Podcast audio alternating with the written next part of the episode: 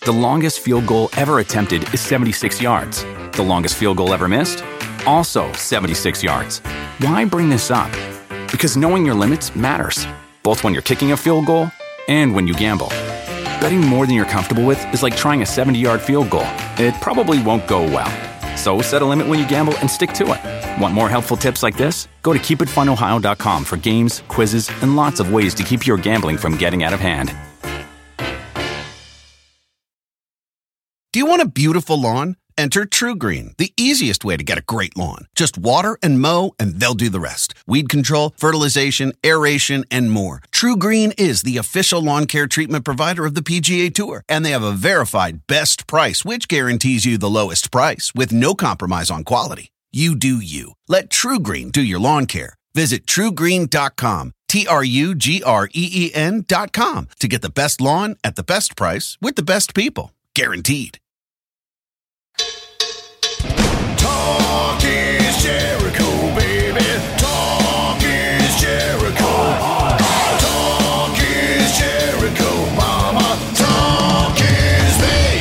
Welcome to Talk is Jericho. It's the pot of thunder and rock and roll, and it's Friday, so let's see what Duff McKagan's got going on with the illustrious, always anticipated Duff McKagan joke of the week. Chris Jericho, Duff McKagan calling here. Hope you're doing well. Hope everybody else out there is doing well. You know, um, when we make pizza at home, it's my wife's job to shred the cheese. Yeah, she's the greatest. Thank you very much. Goodbye. that was good. Well, Susan, McKagan is pretty great. Uh, and I love that joke. Uh, and I love you too, Duff. Thanks for sending it in every Friday. And Duff's new solo EP, This Is the Song, is out now. Three new songs, all for Mental Health Awareness Month, which is now the month of May. And of course, you can see Duff and Guns N' Roses this summer in Abu Dhabi, uh, all across the states as well. And Fozzy's on the road as well, as we are in the middle of our Ugly Kid Joe and Pistols at Dawn tour. We had a great show in St. Charles, Illinois last night, just outside of Chicago. And tonight we're in Green Bay, Wisconsin. We hit Turtle Lake tomorrow night at St. Croix Casino. That's the 20th. 21st will be in Indianapolis, Indiana. 22nd on Monday will be in the Rust Belt, Moline, Indiana as well. And then we got to go over AEW Double or Nothing in Las Vegas over Memorial Day weekend. It's a busy, busy time for me, as always. It's been a crazy couple months. Back on the road to finish up the Ugly Kid Joe Fozzy co-headlining tour June 1st in Atlanta. Then we head to Cottonwood, Alabama, Fort Myers, Florida, Tampa, and then we close it out June 5th in Destin, Florida. The full list of tour dates and all ticket information is at FozzyRock.com. We are doing our legendary VIP meet and greet, one of the best in the biz. We take pictures with you, we sign things, we chat with you, do a Q&A, and we play a private mini concert for you. Five songs every night. Uh, we got a few spots available. Go to FozzyRock.com. You can also uh, get the level of VIP where you can play guitar, play bass, or sing with Fozzy. So go check that out at FozzyRock.com. We'll see you on the road. And speaking of being on the road and speaking of AEW, Rafael Morffi returns to Talk is Jericho. He's AEW's Vice President of Touring and Events. He was also on the Chris Kanyon uh, Memorial podcast. They're really good friends. But Rafael's been in the business for over 30 years. He worked for Vince McMahon at WWE and helped out TNA for years before coming to AEW. He talks about his start in the wrestling business, how a Stone Cold Steve Austin first pitch at a Yankee game ended up with Raf working for WWE. He's got stories about Vince McMahon and booking Madison Square Garden, and he shares his AEW journey, including his first meeting with Tony Khan, explains what it was like to get venues to take a chance on AEW live shows in the early days of the company, great stories about the Arthur Ashe Stadium in New York City, where that idea originally come from, talks about how AEW was affected during the pandemic and why that ended up being a great thing for AEW in the long run. He talks about what it's like to promote a show in any given market, the logistics of traveling, production from city to city, some of the factors that go into determining whether AEW would bring the show, Dynamite, Rampage, maybe Collision upcoming to a certain city. It's a fascinating look at the live business of professional wrestling with Rafael Morffi right here, right now on Talk is Jericho.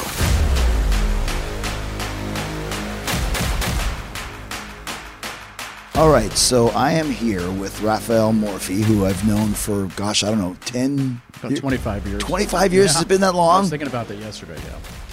Now, here I'm going to ask you this with complete and, and utter uh, transparency.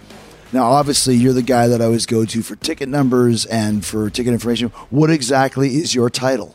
My title is Vice President of Live Events, and touring with uh, All Elite Wrestling. Okay, so vice president of live events and touring. So obviously we met because you used to work for WWE. Correct. Now that must have been uh, quite the honor because you grew up in New York. I know you're obviously you were a good friend of Chris Kanyon's. Yeah. You were on when we did the Chris Canyon kind of tribute show. But first of all, explain exactly what your job is. Sure. I you know job responsibilities are here with AEW to to book the venues, to be the main liaison between the uh, the venue, uh, talent in terms of any issue, back of house, whatever it may be. But in terms of booking the venue, uh, the local promotion of the show, things of that nature, uh, anything and everything involving the talent, our show, and and the uh, ticket sales. Now, is this what kind of like um, what Bret Hart did? The other Bret Hart. So Yes. W- WWE had Love Bret Hart. a, a, a Bret both Hart, of them. great guy. Yep. Yeah, both Brets are great, but the other Bret Hart, uh, he was kind of maybe higher up when I first got to WWE. He seemed like he might have been the, the head of the department. Yeah, I worked with uh, Brett. I worked for Bret uh, when he was at, at WWE. Uh, he's Tampa based, uh, but yeah, it's same type of responsibilities. So let's go back to you grew up uh, in in New York. Correct. And what got you into this position, and how did you get started working for WWE? Because obviously, probably that's a dream for you. It was a dream, and I'll I'll say this: I was at WrestleMania one in 1985 Oh, wow. as a fan, and the first uh, first trip my mom let me go with my teenage buddies on the road was WrestleMania three. Uh, so I was uh, Pontiac Silverdome. Yeah, I was there. I was there as a, a I was 15 years old, I believe. Yeah. Wow, yeah. So I was. It was phenomenal. So I was always a fan, and as you mentioned, you know, uh, I grew up in the same block, same neighborhood uh, with Chris Kanyon. We were always involved in loving wrestling. But in terms of my career, we, uh, you know, I, out of college, I worked. Uh, I worked in many sports uh, TV stations locally in Boston, Boston College, and from there, it evolved to working for the Kraft family, who owned the the Patriots. So I worked with wow. them, and an opportunity came working at the FIFA World Cup, where I oversaw uh, stadium and press operations at Giant Stadium in '94. Segued into uh, a job with the Mets, New York Mets baseball team, and it was there where I met um, Michael Cole and Steve Austin when he threw out the first pitch at a Met Yankee game. And things went well with Steve, and uh, Steve put in a good word for me uh, over there. What do you mean? What were you kind of his rep for the day? His or- rep for the day with the Mets. So I was working for the Mets, and uh, Steve came and I arranged it with um, with Michael and other people from uh, from uh, WWE at the time. And Steve came and he he just enjoyed his day, and he he put in a good word for me. And What did you say to him? Like, if you ever have anything in WWE that you need, ticket guy or no, I I mean with Steve, I just you know I gave him his space. I mean he was a I would say a top ten celebrity at that time in 1999 Sure, in yeah. terms of all pop culture. peak of his, uh, his yeah, celebrity? Yeah. It, it was July of uh, of 1999. He threw out the first pitch. Uh, I you know in terms of uh, engaging and interacting with him, he he liked the experience of uh, of how uh, I handle things. I guess for Mm-hmm. for lack of a better term and. And Michael liked it, and working with the TV crew in terms of shooting the, the package. I think we did a, a drop-in package the next day for Sunday Night Heat. So it evolved into that. So I, I- you know, I have to thank uh, Michael Cole and, and Stone Cold Steve Austin for opening up the doors for me uh, at WWE. Uh, soon, soon thereafter, I got a call and had a couple of interviews, and um, I met with uh, Ed Cohen, a name you probably remember. yeah. A legend in the live event business. Um, I was working in marketing, uh, promotions with, with the Mets at the time, and and also with Clubhouse Matters. So uh, it all evolved, and being a fan, um, I was very intrigued. I, I love the opportunity of uh, possibly going on the road for shows. Uh, you know, being, you know, I love baseball. I played baseball. Played baseball in college. Uh, but you know, being in the same venue each and every day for uh, for homestands could be a grind. And I, I was I was young. I was in um, I was in my late twenties, and I, I jumped at the opportunity to work at WWE. So when you start, because you mentioned I mean, we talked about Bret Hart, but I, I guess Ed Cohen would be the better example. So Ed Cohen was he's no longer with us. Great guy. Yeah. And, God bless him. uh, he was basically, like you said, the top dog in booking WWE shows. correct. I'm kind of speaking a little bit paraphrasing, but he probably went back to the 80s when they were booking two shows a night or three shows a night. Like he had been through all aspects of the WWE WWF system. he was there in all aspects when they had those uh, those multi shows in one day. He it was him and he I, you know I think him and Howard were one of the first very Howard Finkel one of the uh, very few uh, first employees they ever had there. Vince ever had. Yeah. Yeah. Right. Yeah. From uh, So I you know I learned a lot from Ed and he uh, he was a tough boss but he was a fair boss. And you know I, I can say that for a lot of folks I worked for at WWE. He was uh, tough but fair. And So when you go there, how do you start making your way up the the ladder, so to speak? What are your jobs when you first arrive? Well, I you know, one one uh, responsibility I was granted, and I was very lucky, uh, having strong contacts in the local New York market. They gave me the opportunity to oversee and promote and be the venue liaison for all shows at Madison Square Garden, all, all shows in the tri-state area. So that was that was a big, big role there. Um, and from there, uh, in terms of proving uh, proving yourself and putting some time in, you you, you uh, were given other markets to to promote locally. Let's talk about the Garden. Obviously, Yeah. the world's most famous arena. Correct. You know, I'm sure they probably have gigs there four times a week, maybe Yeah. more. Who the hell knows? How do you promote a WWE show?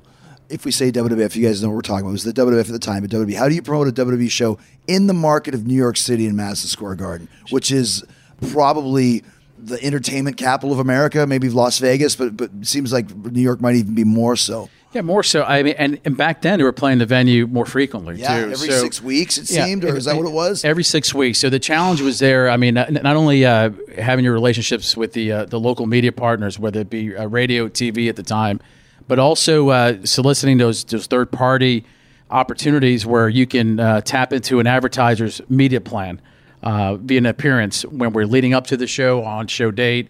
Uh, where they build a promotional plan where the payoff is uh, that talent being at said uh, location to sign. So you know that we always call that other people's money when we promote it. Uh, it's something Bret Hart and I had mentioned, um, and we used to tell folks in our in our department, um, great, you have a budget to spend. You, uh, you can allocate that, and uh, you- we have tremendous resources here in terms of uh, PR, et cetera.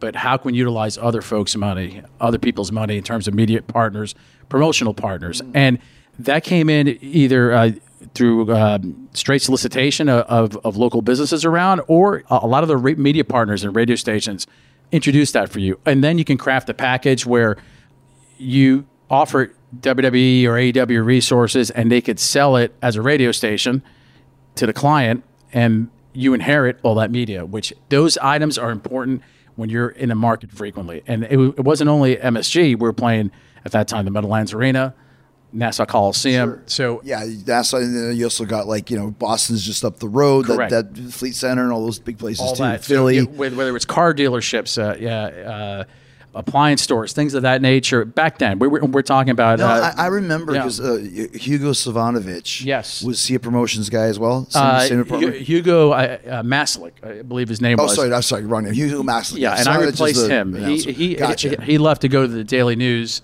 Okay, but I remember working with Hugo Um, Yeah. uh, Masovich, and it was very important to go do the signing at the local car Yeah, car dealership. Car dealership, yeah. Mm-hmm. And not understanding, like, not that I had an issue with it, but why is it so important to go to the car dealership? And he mentioned for that because the local presence they had could really direct people to the garden. Correct. Whether because you know they have their media budgets, they have, and they're spending on on so many stations because they're a car dealership and they have the capital to do so, and they have the leverage because they're you know, with these uh, advertisers, they're you know they're uh, incumbents that are are placing each and every week, so they get better rates. So that's why those type of um, businesses were attractive to partner up with at that time. In, that There's like a. Madison Square Garden budget for advertising, Mm-hmm. even though we're selling 15,000 tickets or trying to. It's not a lot of money. I remember hearing when he, Hugo explained it, it was like it's 1500 bucks. It was like some really small amount of money. It, it averaged uh, anywhere between I would say twenty to twenty five grand uh, still back not then. A, still not a lot for New York City. Not at all. Not at all. So you, you, you had to seek other opportunities to to promote and be out there. And then you, you have your more traditional methods, earned media, doing publicity tours. I remember being with you on many uh, uh, during uh, our WWE tenure. So uh, there, there's ways about it, but in terms of promoting and getting your uh, your tickets sold, they're very effective means, and they're very effective means to do so after. You, you- have to have a uh, a well built marketing plan going into an on sale and uh, on the go home, whether it's seven to ten days or, or two weeks. But that middle portion, so the it sustains itself in terms of the pace of sales. That's key. That's when you have to bring in a lot of partners, whether it's uh, radio stations bringing them to you, on air uh, promotions with radio stations, but also those opportunities with with other um, business partners in the um, in the local market. And this is also too pre social media. Correct. So correct. now you can, you know, I, I mean, for anything, you can promote almost the whole thing on social media. Yeah, if you, you, how. you could, but those but those methods still work too. The uh, those old school methods because they have they have media budgets, they have ad budgets in uh, w- you know with local stations, you know whether they're uh, local affiliates, whether they're the the, the local sports network, our you know, RSNs, which are, are more prevalent now than they were then, like the Yes networks of the world or Bally's, things of that nature. So a lot of those businesses uh, advertise on those platforms because uh, a lot of people watching sports. Do you want a beautiful lawn? Enter TruGreen, the easiest way to get a great lawn. Just water and mow, and they'll do the rest. Weed control, fertilization, aeration, and more. TruGreen is the official lawn care treatment provider of the PGA Tour, and they have a verified best price, which guarantees you the lowest price with no compromise on quality. You do you. Let TruGreen do your lawn care. Visit trugreen.com, T R U G R E E N.com to get the best lawn at the best price with the best people. Guaranteed. You mentioned kind of the on sale, and, and, and we'll get to this. I know that Mm-hmm. there's a few other guys that you've worked with, but I'm I'm a guy that's probably constantly hounding you. I'm a numbers Yeah. guy. I do it with Fozzy. I do it with the Jericho Cruise. Like I, it, like Dylan. knowing. I love it. exactly because it drives me crazy when you're like, well, the promoter hasn't given us an update yet. And it's like if I was a promoter, which I am now with the Jericho Cruise, I would want to know every single minute Mm-hmm. how many tickets there are and how many tickets are out there. How important is the on sale? Are the majority of tickets bought in the first couple days? I would say uh, is essential. It is the end all and be all. Uh, So right now, uh, I mean, back then we're talking, you know, 15, 20 years ago, it was the actual general public on sale where you have talent at a box office and what have you. I Uh, remember that at Baltimore Arena, yeah. wait to sit there at the table and on sale day. Yeah. yeah, but uh, but now, uh, you know, there, there- there's so many um, pre-sales because you know, d- data's king right now, uh, and yeah, Data is king. Yeah, data is you mean? king. You know, having databases, having email uh, Gotcha. bases, uh, harvesting that data um, from previous ticket sales through uh, through other uh, partners that you have, and you can sell a lot of tickets via the, the pre-sale mechanism. And then um, you know, then you have your general public on sale. So I would say now you would have 70 80 percent of your sales on the pre-sale sold. Yeah, it, it depends. It, but a, a strong, acute interest in a show, you're going to see that 70, 80%. For, for instance, you know, we just had a uh, pay per view go on sale for um, Forbidden Door in Toronto. Um, most of it went on, on the pre sale in that regard. But um, I would say on average, uh, average show, you probably have 60% of, of your sales off the gate and then uh, another 20 to 30 on the go home period different markets vary. Border towns, uh, you know, hand over cash type of uh, markets where where folks uh, may not have incremental cash. Uh, you may see a bigger go home period, but I, I would say on an average, sixty at the start, twenty to thirty percent on the uh, last week or last ten days, and in the middle you have trickling here and there. So that's why you have to have other mechanisms, you know, other ways to skin the cat. You, you have to have that because if you go in thinking I'll rely on this and that on the hard cash and um, and some publicity there, you're not doing your company um, justice in that regard. Well, it's funny because even like you know, playing with Fozzy for 20, 23 years now almost. But I remember the early days to be like, well, you know, walk ups. You'll get. I can't remember what the, what the thing was like. Forty percent of your uh, tickets are Mm-hmm. walk ups, and now it's like this hard. Sometimes there's like no walk ups, Yeah. zero. You know, because it makes it so easy now to buy tickets. Correct. That you know, no one's waiting to the last minute. They can just buy it on their phone. You know, I'll go next week or whatever. It may Yeah. be. That's kind of gone out the window. We still get some walk ups. Some walk up here and there. I mean, we, we had a great one at the Forum uh, back in January. Is right. Um, and that's uh, Winnipeg was pretty good. Yeah, Wi- Winnipeg was very strong. Thanks. He did a lot of media out there, and, and Kenny did too, uh, and others. But uh, you know, a lot of it because it's accessible right now to purchase. It's easy to buy uh, a ticket on, on a mobile a platform. But if the product's hot, if there's interest, a match is uh, is uh, stimulating buys, then you'll you'll have folks coming out uh, on that walk Can you see that even to this day? Like if they announce Yes. a hot match, that you'll see like okay, there's an uptick. Yeah, no doubt. Uh, one I remember last year, we moved a lot of tickets. Was um, at UBS Arena, uh, Darby versus Jeff Hardy. Oh wow, wow. Yeah, we you know we really jumped that last week. Um, I think it was May of, of last year, May Gotcha. twenty Yeah, yeah, yeah. So it still happens. Talk a little bit more about working with, with WWE. So, did you ever have meetings with with Vince? Yes, How were those meetings, and what, what consisted in those? our meetings with Vince. Uh, well, you know, I had a I had a couple of McMahon's as, as my direct boss. Uh, Vince was uh, on one occasion, uh, more so Stephanie. Uh, my office is right next to Stephanie's for for a long time. But in terms of Vince, uh, he was fair. Uh, a, a lot of it was. Going over our bookings for you know where we're going in terms of routing, et cetera. And if he didn't um, like something we had some input in, in terms of how things can improve uh, from a TV venue standpoint or a venue to lay off for a time, he he you know he'd be open and uh, he contribute that. Um, and he was fair in that regard, and he he listened to what our rationale was, especially when we when brand extension happened and, and, and we had two simultaneous tours.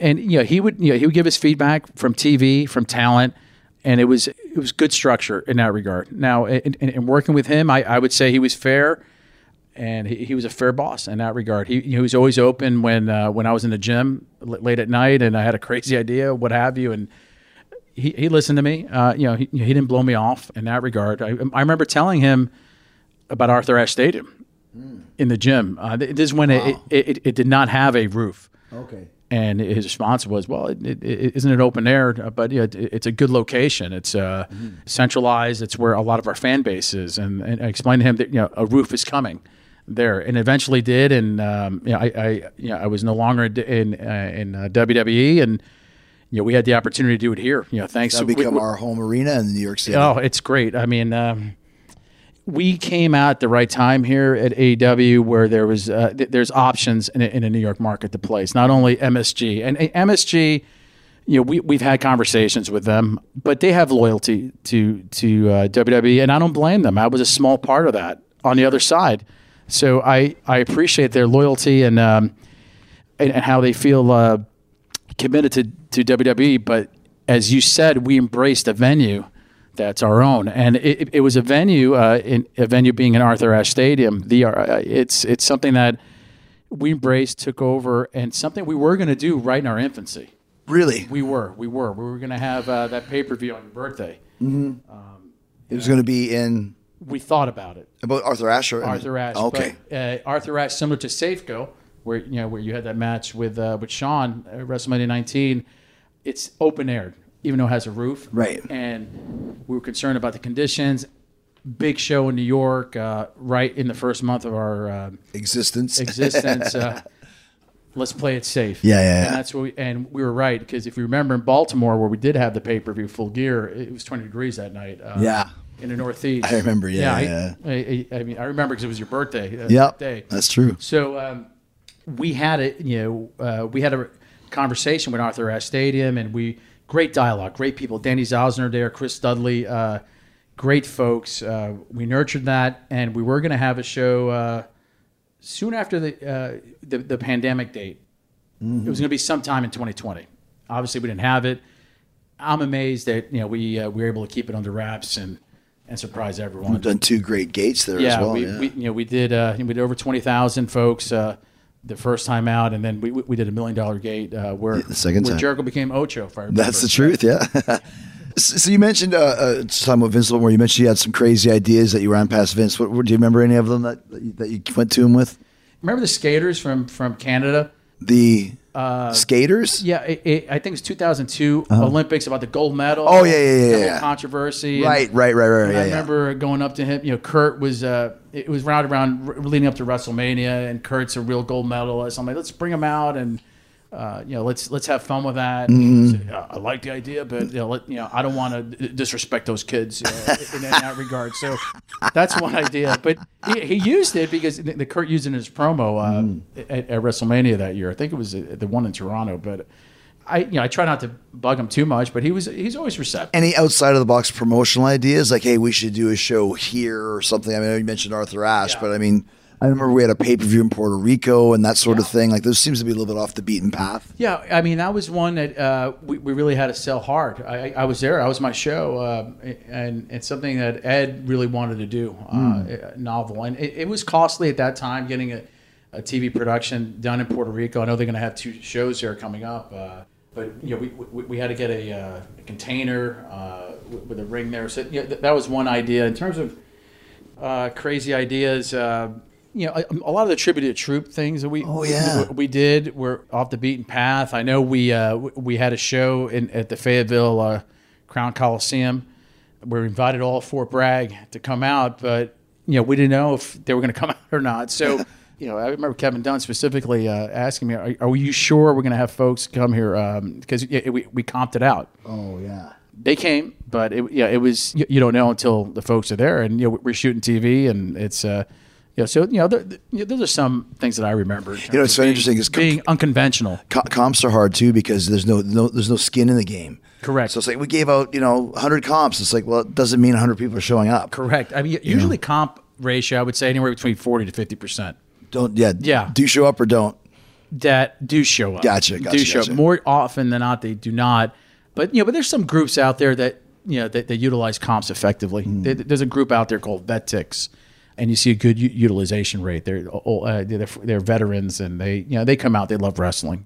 Do you want a beautiful lawn? Enter TruGreen, the easiest way to get a great lawn. Just water and mow, and they'll do the rest. Weed control, fertilization, aeration, and more. TruGreen is the official lawn care treatment provider of the PGA Tour, and they have a verified best price, which guarantees you the lowest price with no compromise on quality. You do you. Let TruGreen do your lawn care. Visit trugreen.com, T R U G R E E com to get the best lawn at the best price with the best people. Guaranteed.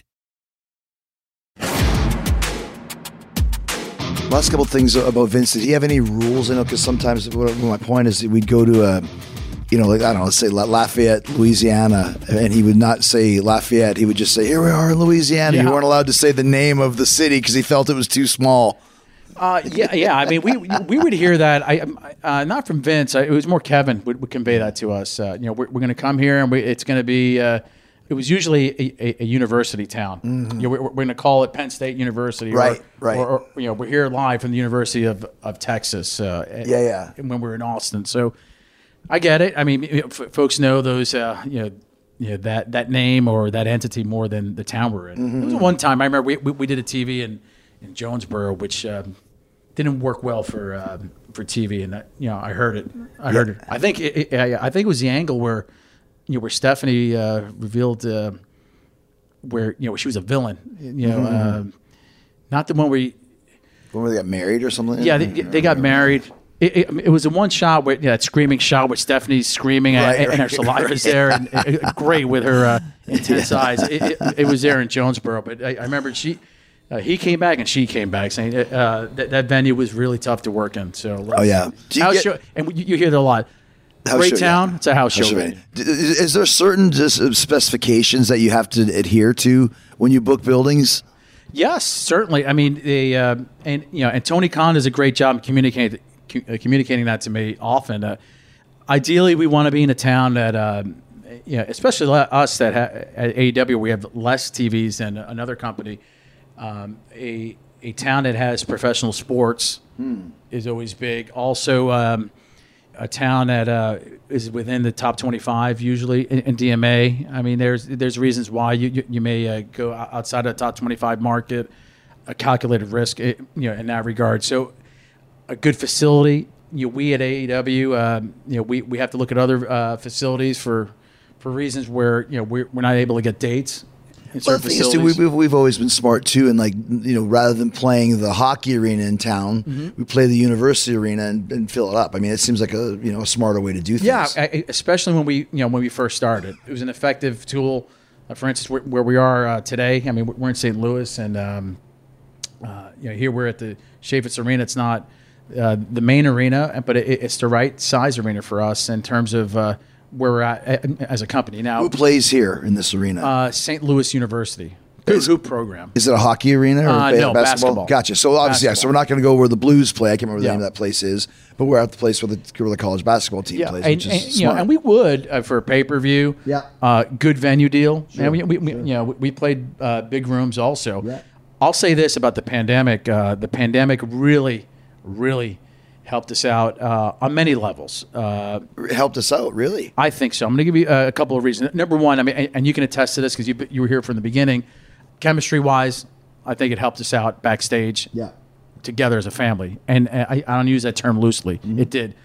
I would say from a um, from a TV viewing standpoint, it evened the playing field in terms of uh, the product. Interesting. Yeah. Uh, where you know the production bells and whistles weren't there in the beginning. I know the Thunderdome came and, and Mm. Yeah, yeah. we changed things too. But I'll say this: coming out of the pandemic, venues were starving for programming. Oh, yeah. starving for programming. So um, that, that's why I bring it up. Um, venues, and there were some that were apprehensive to book us. Just you know, were elated to hear from us because they just wanted to get programming in. Uh, where maybe if there, you know, if there wasn't a pandemic, it would have taken a little bit more time to interesting. to cultivate that relationship. Right. So that helped us. It did, and uh, you know, and I think, and I can't speak for venues, but I think some venues, you know, communicated to the WWE's of the world or concerts. You know, we, you know, we we have to we have to bring them in. We we, we have to make uh, we we have to have so many dates in terms of programming in our in our house because we miss so many. Sure, sure. So it those three reasons, I think it, it helped us as a company. Obviously, you know, I thank you know Tony Khan uh, for you know for uh, keeping me around. Quite frankly, when we were doing uh, houses, uh, in terms of uh, during that time of the pandemic. But I'll say this: I'm very proud that this company, AEW, we were the first company to have socially distanced fans for a show, and that was you know that, that was a big project because we. Uh, you know, fortunately, we were in the state of Florida where they were soliciting sports leagues Right. to have all their leagues there, and they did. You know, they they wanted to make sure WWE was there. They were, UFC, ourselves. So you know, we're all essential employees uh, under that uh, uh, deemed entertainment. So that was a big thing. And then we we, we you know we worked a lot with the municipal folks and um, in Jacksonville We had, we had a lot of military there for a while too. Yeah. yeah, and it was, but making sure we're socially distanced and safe. We never had an outbreak at our show, so I'm very proud of that. And then coming off that, we were the first show in wrestling, pro wrestling, to uh, to have a, uh, full capacity crowd. At the Daily's place. Yeah, it was a great night. I, I I remember it was a night you, you guys ended up in the ring with the inner circle. Stadium Stampede too. Yeah. That was one of uh, one of my favorite nights ever in this business. Yeah. because you knew we were coming back, Mm-hmm. and and the fact that we were the first company to have a you know a full capacity crowd, which we did. I mean, albeit it was you know just shy of six thousand, but uh, Still, that was might as well have been a stadium show that yeah, night. the, the energy was great. It, it- it was a special night, so uh, a lot of good memories coming off uh, you know that that tough time that we we all endured. Tell us about your journey to AEW. How did you end up leaving WWE, and how did you get involved with AEW? Yeah, I uh, I left WWE in uh, in, in 2013, um, and I uh, from there I I started working with uh, Don Garber uh, at at Major League Soccer. Uh, he's the commissioner in, as a consultant, helping them get their their New York franchise, uh, which is NYCFC now, and trying to get a stadium built in, in Queens, New York. Uh, which eventually got approved uh, this year, so I, I'm I'm happy that happened. And I, I was busy there, and uh, that was a great experience. But I, I'm- I'll say this: after I left WWE, uh, you know, Jeff Jarrett and Bruce Prichard at the time were um, were reaching out to me because they were at, at TNA Impact, Impact, yeah. Yeah. and um, you know, I owe a lot to Jeff and, and Bruce for for bringing me back in the business. It was Oh, so they got you back in. yeah, they, they did. I, I I mean, I was, I was a little burnt out, um, and they got me in, and and you know, I you know, I loved working with Bruce, uh, and uh, I love working with Double, with Double J. I mean, I work with them now. I mean, I, I have great chemistry with, with Jeff. I mean, with what we're doing now with the with the house shows, uh, house rules, we're going to do here with with AEW, but. Um, we get each other. We have great chemistry. You know, we, we're, we're great teammates in, in that regard. And I learned a lot from him uh, when he was my boss too, in that regard. So, and then th- there was a time where I became like the showrunner backstage to for all the wrestling shows that weren't. Don told me you were even a character on the show once. Yeah, oh yeah, with yeah, I was uh, Rolando Menendez, the, the, the scumbag reporter um, that Don created. of course. Don Callis creation. Um, I had fun with that, but at that time I was uh, I was working. Uh, I, I did. Sh- I helped Dreamer do some shows. Uh, I helped Court Bauer at MLW. I helped uh, uh, obviously Impact and Scott D'Amore there uh, all at the same time. Wow. So I was busy, and, and I was making good money in that regard. And then a mutual friend of ours and your rep, uh, you know, you know Barry uh, Barry Bloom, uh, informed me uh, about what may be happening Right. here. Obviously, Jim Ross, who is like a father to me, um, who I'm very close with, and who's helped me so much in my career. You're like Jim's day to day guy. I remember on the cruise, you kind of Yeah. like his day. Yeah, yeah. Yeah, no, I Jim is. I, I I'll say this about Jim. There, there, there's two male figures in, in my life, very influential. One being um, Jack Kern, who's my high school baseball coach. I played in college, but for Archbishop Molloy High School, actually, uh, same coach who coached uh, Big Bill here, Bill Morrissey. okay. who- Yeah, yeah, yeah. Uh, big name. He um, he was a big figure for me. I you know I, I grew up in a uh, single mom household Mm-hmm. in New York City. So uh, and then Jim, Jim's uh, Jim and my prof- uh, Jim Ross in my professional career. He's been everything. Uh, yeah, and who I mean, I can learn anything from Jim, whether it's talent relations items, sure. whether it's uh, promotion, whether it's just day to day. Very helpful. So uh, I'm very fortunate. I get to work with guys who helped me out in the past, like uh, Jim Ross, the aforementioned Jeff Jarrett's uh, of the world, and, and yourself. I mean, I'm not saying because I'm on your show. I mean, we, we we have a relationship in that regard too. So it's uh, it, you know it's exciting. So how did you finally like? What was your first show that you did for AEW? I was contacted by uh, someone who helped me out tremendously here too. Uh, in the onset was Cody, working uh, very closely with Cody, with Cody Rhodes. Uh, he reached out to me. Uh, you know, they, they wanted someone. It, uh, it was time to, to go in terms of uh, booking venues, running the events, uh, selling tickets. Uh, so you know, Cody reached out to me, and I met uh, Cody, uh, Matt, and Nick, the Bucks, um, a couple of weeks prior to our opening press conference that we did by the pool. In Vegas, yeah. Yeah, and um, you know we hit it off. I, I I did a presentation to the Bucks and and, and to Cody, and uh, then Tony became involved. Uh, you know, uh, Keith Mitchell was a big help too, and Jim and and Barry. So it, it was a perfect storm uh, happening at that time. They, and Tony believed in me, and um, and then I uh, you know I my first show was the first show we had uh, at- at- Double or Nothing.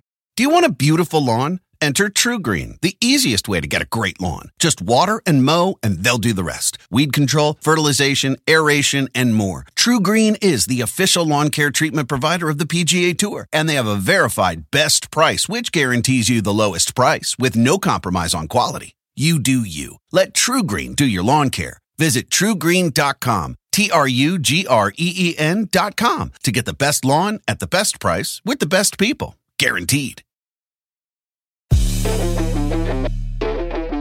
How was that when? Because you mentioned you did some stuff for, for TNA and, and other companies, but this is the first kind of major company that you know you're hitting up MGM Grand.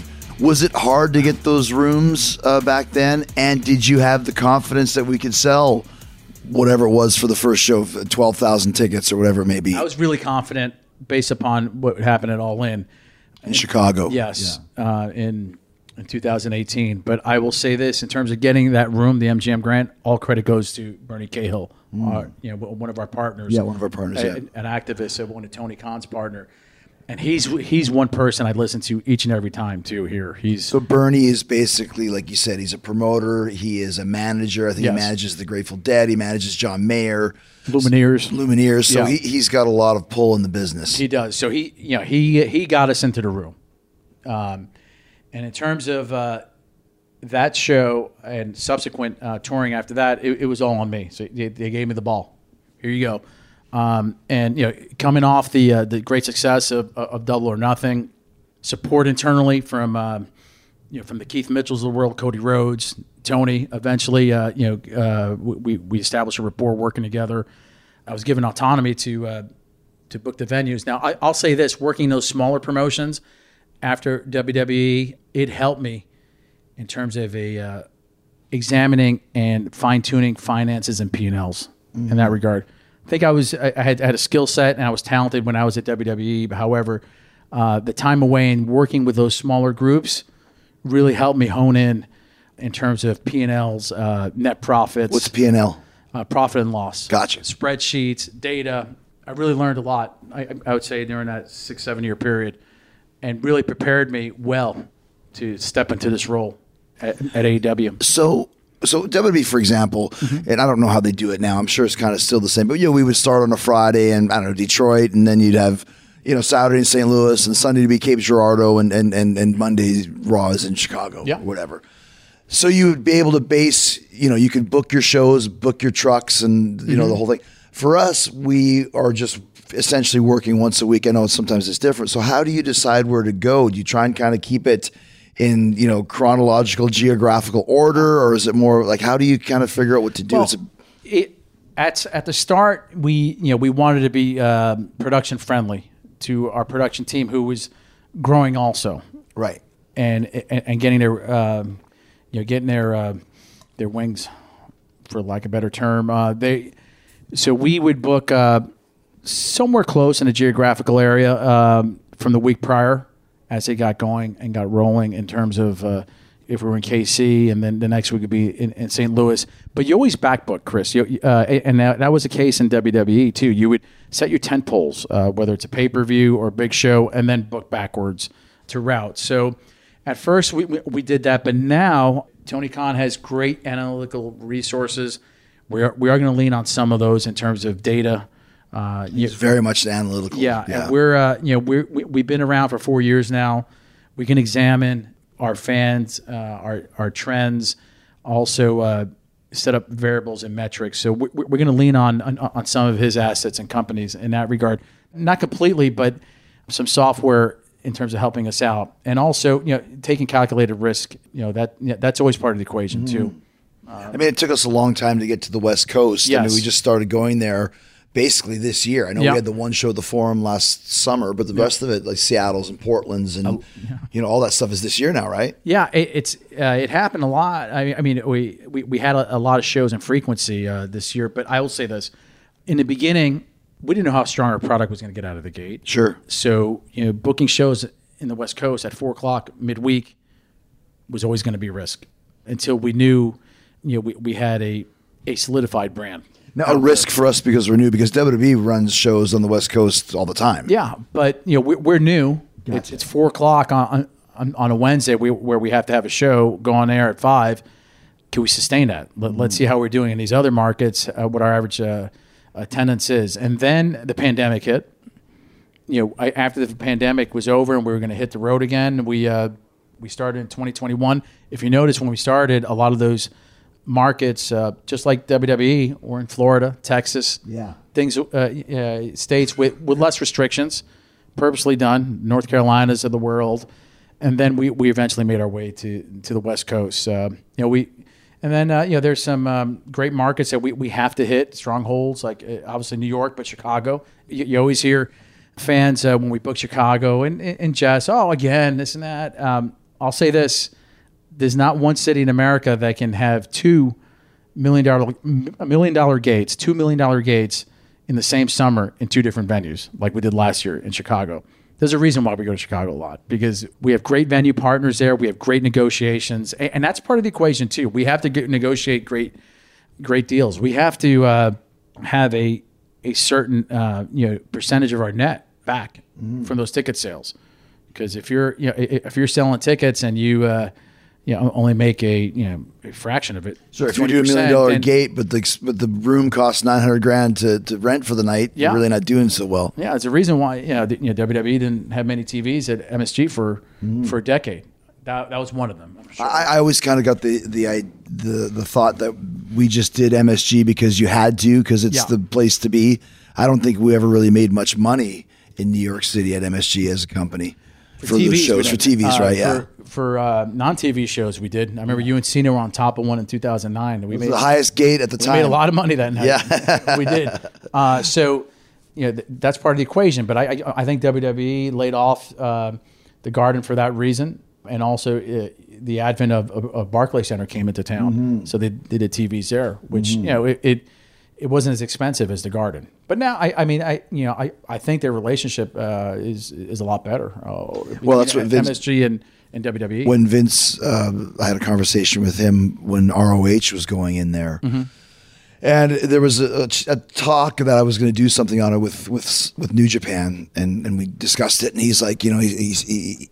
He didn't want me to be involved, and, and he was saying, you know, my father used to say, "The garden is the garden, Vince," and that's it. The garden is. Yeah. the garden. That's all you need to know, right? yeah.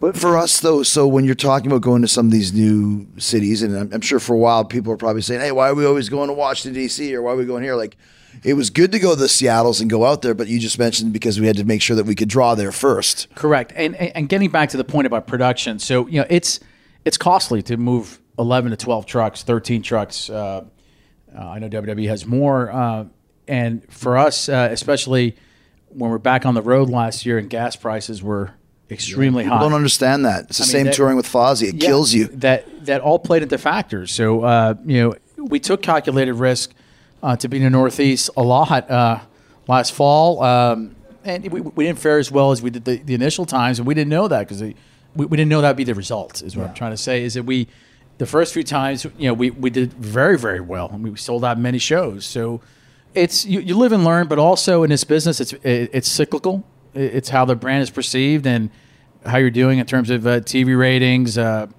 whatever it may be. It- It's a cyclical business. It, you know, you, you really can't say we're going to do this this time because we did that the Right, right, right, right. So I mean, but you acknowledge it, you realize it, and you you get a pulse of the crowd, and uh, you also you know, that's where data comes into, and um, you know, in terms of knowing where your fan base and heat maps that indicate where they're coming from, if they're coming uh, traveling long distances to come to a show for for a TV show, how far they're out. Mm. That uh, incorporates digital buys and our spend and our reach in that regard. Is it so that all plays into factors. They're all variables. Is it hard to try and predict? Like, for example, when we just did San Francisco for the last pay per view at the Chase Center, Mm-hmm. and then we do two shows at the Cow Palace on Wednesday, Friday. So now we have a Wednesday, Friday, Sunday show, all within the same market. Is it hard to predict? Like, you know, I know we did it in Vegas last year too. It seems like it'd be hard. Like, what what cities can sustain three big shows within five days? Yeah, I they're they're few. yeah. and we're, we're learning that. I mean, uh, New York, maybe, maybe, Maybe, yeah. maybe. I think you have to uh, spread out the venues here and there. Maybe do a Prudential or, Well, there's or so UBS. and there's so many places close to New York. Like you said, you could do a Philly, Correct. New York, you know, if you needed to or whatever. Chicago, and you know we have a great partner in Hoffman Estates uh, that gi- that gives us a, a great deal. Um, there was a reason why we did three shows last year there. We came back with a lot of revenue after, Mm-hmm. and uh, when after stagehands and stagehands uh, and labor costs at venues, um, that is the lion's share of, of, your costs Mm. on event day. So you know that's uh, th- that plays into factor, and and also uh, you know the rent deals you can get from, from venues in terms of who can sustain the three days. But uh, I would say because because the novelty of it, possibly LA still. Mm-hmm. I say Chicago, LA, and special events, I know we just Vegas. We had special events like Vegas. Double we had three, but then we just dropped a show. Is that because they there was a Rampage was originally going to happen, and then it didn't happen? Is that because the, the TBS moved it around or Yeah, something? Yeah, because we you know we're gonna be on air on Saturday. Gotcha. With Rampage, and it we doesn't make sense. Yeah. you know, and we need to uh, be at T-Mobile Arena preparing on Saturday Yeah. for that pay per view. Right. Right. Right. You know, that's a stake at the plate. Sure. Sure. Uh, the, the pay per view. The longest field goal ever attempted is 76 yards. The longest field goal ever missed? Also 76 yards. Why bring this up? Because knowing your limits matters, both when you're kicking a field goal and when you gamble. Betting more than you're comfortable with is like trying a 70 yard field goal. It probably won't go well. So set a limit when you gamble and stick to it. Want more helpful tips like this? Go to keepitfunohio.com for games, quizzes, and lots of ways to keep your gambling from getting out of hand. Do you want a beautiful lawn? Enter TruGreen, the easiest way to get a great lawn. Just water and mow, and they'll do the rest. Weed control, fertilization, aeration, and more. TruGreen is the official lawn care treatment provider of the PGA Tour, and they have a verified best price, which guarantees you the lowest price with no compromise on quality. You do you. Let TruGreen do your lawn care. Visit trugreen.com, T R U G R E E N.com to get the best lawn at the best price with the best people. Guaranteed. When you put a building on sale, because we've talked about this before, obviously we mentioned 60% right out of the gate. Hopefully it's a lot. But then do you concentrate on opening certain sections to kind of fill out the room as much as you can? Because you like, you know, if you put, if you have, I don't know, let's say a 5,000 seat arena Yeah. and you got 4,000 tickets sold, you don't want them to be haphazardly around. You want them to kind of be all in the same area, right? That's something I have to monitor each and every day. yeah. and uh, adjusting pricing. Uh, it's something that um, a new hire here, uh, old friend uh, at WWE, old colleague Mike Mansuri and I are going to really hone in on in terms of uh, monitoring those sales. But th- that's something you have to take a look at. And if it means a price adjustment, or um, on the other hand, if, if you're selling briskly, flexing pricing uh, so you can take home some more money at the end of the day. But in terms of the sequence of sales, you, you have to be on top of it. You- you just can't put it on sale and leave it and come back to it a week later or two because then you you don't want to relocate folks uh, the day of the show. Um, I've been there, done that, but I, I pride myself in not putting that onus on on the venues because it, it's a pain in the ass for the venues to. And, and for the fans, most importantly, the fans. Uh, It's a customer relation issue. Uh, you, uh, even though you're going to upgrade them to a certain location and camera view, uh, they don't understand that when you're trying to explain that to them. um, uh, on- on Sure, site, sure, and, sure. and it's uh, it's something we, we we try to avoid. But we you know we um, you know as we grow our structure and our process here, it's. Uh, uh, you know, we're lean and mean to start, but you know, we, you know, I'll be working with Mike on that uh, on, on a lot of things, and it, you know, we're we're lean and mean, but we're improving, and we're, you know, we get a lot of personnel. You know, we have uh, and, and we have a great asset coming here too from WWE. Uh, he was there forever, Adam Hopkins. I look forward to working with Adam uh, in terms of uh, getting the local word out in, in these markets. Yeah, and I was going to ask Adam's a PR guy, folks. In case who was that? no, I- Adam's a public relations. Yeah, of guy. course. Yeah, yeah, yeah. Though Adam and Adam, anyone's listening, Yeah, yeah, and Adam also is, was with WWE for 25 years Yeah. as well. So to have guys with experience in this business, it, it just continues because it's a very unique business, as you know. How many shows do you have spinning at the same time? Because I'm sure you have to keep an eye on Yes. all of them. Uh, I would say anywhere between 15 to 20. Wow. And for folks at WWE, uh, it's even more so because they they go on sale uh, of late like a concert series uh, where they they of late have been putting out shows uh, seasonal. They'll, they'll put out 30, 40 shows at once on, uh, for the same on sale date. There's pros and cons to it, um, in, in doing so. They're able to do it because they have a frequent amount of shows. But but I, I was about I would say about 15 to 20 shows at a time where you have to monitor.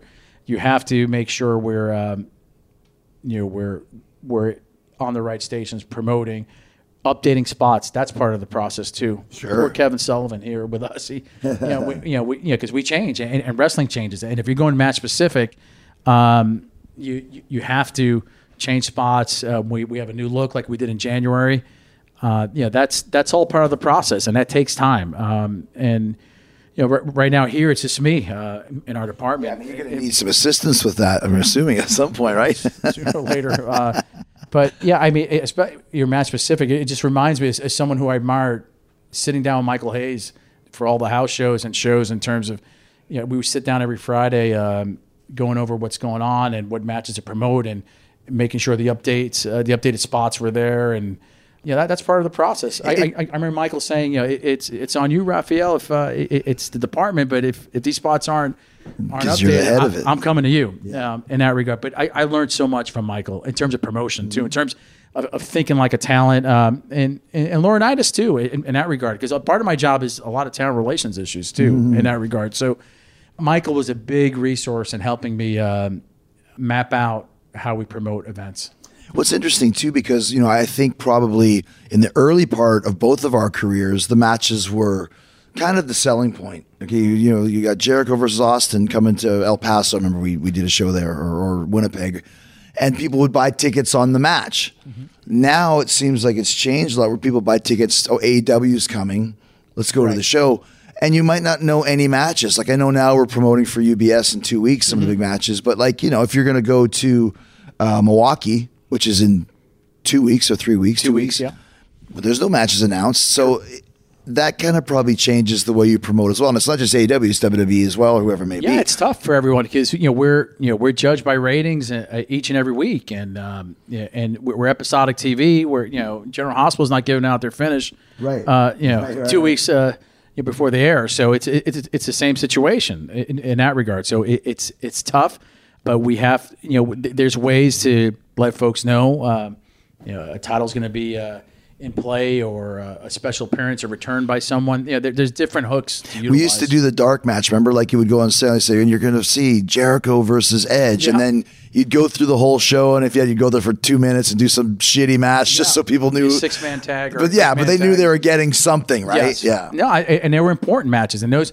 You know, th- we used to call them the TV main events. Uh, with, Michael, you know, Right, he, right, right. he would come in, okay, you know, because you know Michael will have an idea, uh, being on the creative team, where the story was going to be that going that particular week or time, and what talent to lay off, maybe being on those main events, but who we can utilize. Poor John Cena had to work all of them, no matter what story he was in. Always, yeah, because they wanted to. He was a workhorse, that but guy. you had to know. Yeah. The people need to know that Cena was going to be there. Yeah. So Cena would be like Cena versus. We did. John and I did probably three dozen dark matches. Cena versus Jericho. Okay, for sure, we'll buy the ticket for that. Even if the Raw episode had nothing to do with Cena and Jericho, Yeah. at the end of the night, you'd see that match. that, that match would start probably at 11 10 Yeah. or, or whatever it may be it'd be short and sweet but uh, the the fans would see what was advertised so and then they did your little little chat at the end, Yeah. little talk for the fans, whatever it may be. Yeah, I- and, you know, like I said, John was on all of them uh, for a long time. You know, Now you, you, you so I, I came to you. I come to you all the time, text you constantly. Yeah. Are there other talents that do that as well? in my career, there's been four of them that did that for every show, whether they're on the show or not. One was the aforementioned uh, Steve, uh, you know, Steve Austin, Stone Cold. Uh, CM Punk is one. Um, John Cena is another, and you. That's it. Four. Who I mean, every show. I mean, I you know you, you, get it from folks if there's their home, their hometown sure, or- sure, sure. or they did media. It's important to tell them the talent that too. You know, thank you. You got to thank them. Number one. Number two, tell them what kind of difference they made in terms of putting their time in uh, For local media? No doubt, you have to do that. A- sure a- you a- do. Anyone who in any business, if, if you're working with a ball player, you're working uh, um, you know, with a, a musician, you got to let these uh, men and females know that. Um, you know their contributions made a made a difference. It's so important in the entertainment industry to do that. But yeah, I mean, it, it's the four of you that, that I remember each and every show, no no matter what. Do you still ever have, um, or is there such thing as like, um, you know, I remember when when when, when the Ring of Honor did Madison Square, Square Garden, Yeah. and Vince was not happy. Do you, do you get? Do we ever get that from WWE of kind of undercutting us or, or, or overcutting Well, us or? There- you know, there's markets where you know they they're there either after uh, or a week or two before us, but I think a lot of that is pure coincidence. There may have been one or two times I, I think they may have uh, conveniently booked a show before us. So. Oh, it's obvious. They, yeah, they did it to us in El Paso a couple weeks ago, I think it was, or Laredo or something like that, didn't they? They were there a month before us, yeah. Yeah, but the in, show- in, yeah. in Laredo. But then you have stern conversations with venues saying, yeah, you know, it, it- in that case, uh, you know, the, the venue didn't let me know. Yeah.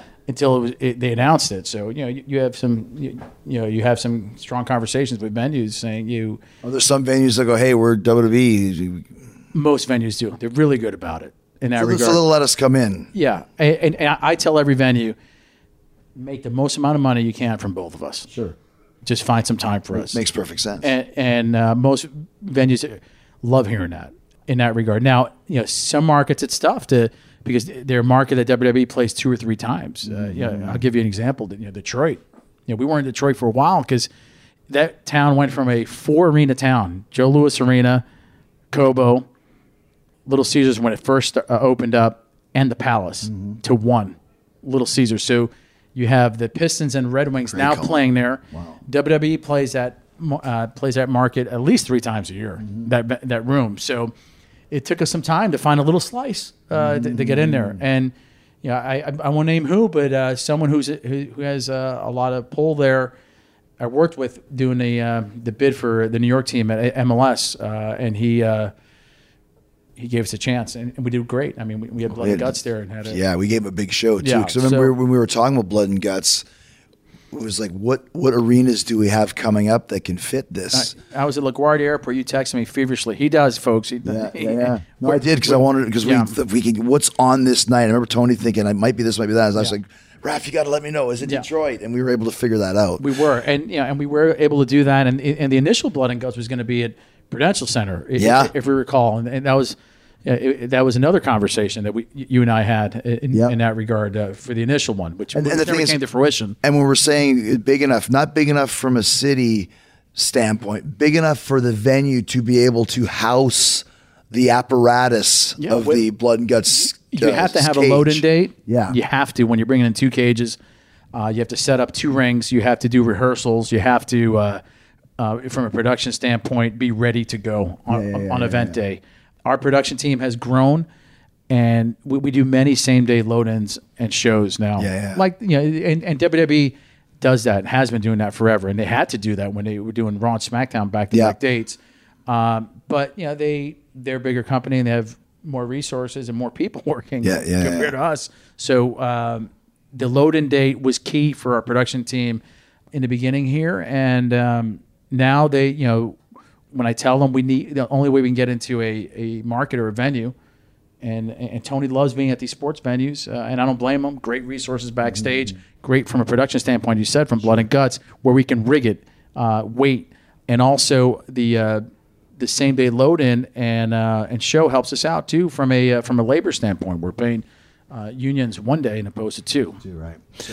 Last few things for you, Raf. Um, what is the kind of like we just did Winnipeg, we've done Toronto. Mm-hmm. What's the international status for AW? There are plans for the UK. Because obviously we're big in the UK as well. Yeah, yeah. you know, we have a great TV partner in, in ITV. There, uh, you know, we, we do have plans. I mean, it's no secret. Yeah, Tony announced it. Tony announced Yeah. it, so you know, we you know they we are discussing uh, plans for the UK, Yeah. concrete plans. So uh, which is great. which is great. So that yeah, that's one, that's one, and you know we're we're you know we're in uh, many many nations uh, in terms in countries in terms of TV, but it's important. And I I did a I think I did eighty international tours with WWE as a tour manager.